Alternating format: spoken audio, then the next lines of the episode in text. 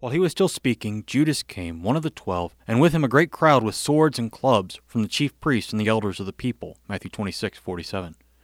Jesus was a political threat to the Jewish people and to the Roman Empire. Such a threat that the soldiers needed to come out in full riot gear to apprehend him. It was an all out manhunt to apprehend one man. But Jesus was more than a political threat. He was a serious religious threat. In God's country, the religious scene is the most important aspect of life. Jesus came to turn the world upside down. The chief priests and the elders didn't want their lives turned upside down.